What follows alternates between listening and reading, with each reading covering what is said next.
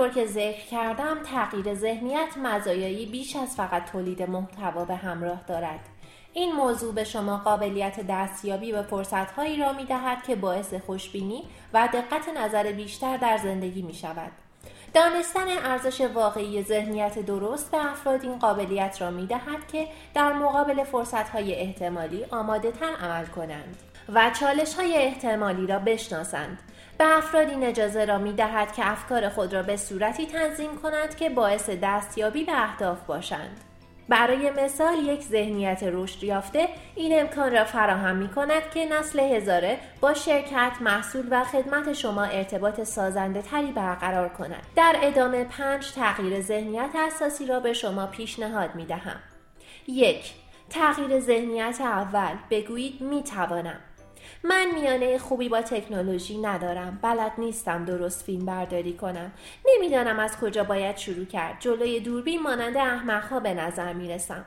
ممکن است برخی از این ترس ها برایتان آشنا به نظر برسد برای هر تصمیمی ذهن آدمی ترس هایی پیش روی او قرار می دهد آیا زیادی خرج می کنم؟ آیا واقعا به این مسئله نیازی هست؟ ذهنیت درست راه مقابله با این ترس هاست. با ترس هایتان در یک گفتگوی ذهنی رو در رو شوید. شکست این ترس لازمه پیروزی در این زمانه است.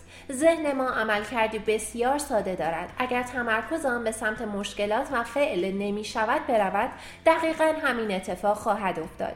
هیچ اتفاقی نخواهد افتاد. اگر ذهن برای احتمالات آمادگی داشته باشد آنگاه همه چیز ممکن خواهد شد. به طور مثال اگر فردی با تکنولوژی آشنایی نداشته باشد و چیزی در مورد کد نویسی طراحی یا راه اندازی یک وبسایت نداند از این ضعف باید به عنوان نقطه شروع استفاده کند. مشکل را به طور دقیق شناسایی کند و به رفع آن بپردازد. منابعی را پیدا کند که به رفع این ضعف کمک خواهند کرد. اگر هنگام برطرف کردن ضعف با مانعی برخورد کرد باید راه حل گذر از آن مانع را شناسایی کرد. این راهکار برای افرادی که در پست های مدیریتی فعالیت دارند ضروری است. نیروی انسانی شایسته از عوامل مهم موفقیت است. از همکاری افرادی استفاده کنید که توانایی های آنها منابع مهم حمایتی سازمان را شامل می شود افراد را در پست هایی قرار دهید که با توانایی هایشان بتوانند راه و چاره سازمان باشند. این اقدام به آنها احساس قدرتمندی می دهد از نماینده ها استفاده کنید. استفاده کردن از نماینده یکی از راه حل های قابل تکی کردن برای شرکت ها و سازمان ها به شمار می آید برای دستیابی به اخلاقیات نسل هزاره ها از نسل هزاره هایی که احتمالا همشنون در سازمان شما وجود دارند استفاده کنید. در زمانی که سازمان به دنبال شخصی برای رهبری میچرخد باید این را بدانیم که آن شخص رهبر و مدیر مسئول انجام تمامی وظایف نیست باید از متخصصان متفاوتی در حوزه های مختلف استفاده شود. به طور مثال شخصی که صفحه اینستاگرام شرکت را مدیریت می کند، شخصی که وبسایت شما را پروموت می کند، شخصی که ایده محتواهای جذاب را فراهم می کند یا حتی شخصی که صفحه یوتیوب را برایتان مدیریت می کند. اگر مشکل مالی دارید از یک راه حل ساده استفاده کنید. هر هفته 200 دلار پس انداز کنید تا به حدی برسد که بتوانید شخصی را برای نوشتن پست های بلاگتان استخدام کنید. برای هر مشکلی راه حلی نیز وجود دارد. مهم این است که به هدف نهایی برسید. هماهنگی با اقتصاد محتوایی. مهم نیست که تلاش های رسیدن به این هدف داخلی باشند یا خارجی. ساخته شوند یا خریداری شوند. به وسیله فرد ساخته شود یا یک ارتش. رسیدن به هدف نهایی مهم است نه راه های رسیدن به آن. دو تغییر ذهنیت دوم. چیز جدیدی را امتحان کنید. عادت های قدیمی ریشه دارند. اگر می خواهید به چیزی ارزشمند برسید کار جدیدی انجام دهید. به طور مثال یک چیز را پیدا کنید که می تواند پیشرفت کند. یک جلسه طوفان فکری تشکیل دهید و جدید و نوآور برای انجام آن کار پیدا کنید. کار و کسبی را تصور کنید که به روش کوپن های تخفیف در مغازه های محله به تبلیغ خود می پردازد. با اینکه ممکن است موفقیت های سطحی پیش آید اما این شیوه تبلیغ کاغذی تاریخ انقضایش سر رسیده است. در اینجا راه های جدیدتری برای دسترسی به مخاطب هدف وجود دارد. یک راه حل دیجیتال می تواند اولین قدم برای موفقیت این برند باشد که بلافاصله آثار خود را نشان خواهد داد. اصرار بر به کار بردن راه های قدیمی نتایج قدیمی به ارمغان خواهد داشت. ایده ها و تکنیک های جدید فرصت دستیابی به نتایج جدید و هیجان انگیز را ایجاد خواهند کرد. این ضرب المثل را به یاد داشته باشید. قبل از اینکه در استخر جفت پا بپرید آب را تست کنید.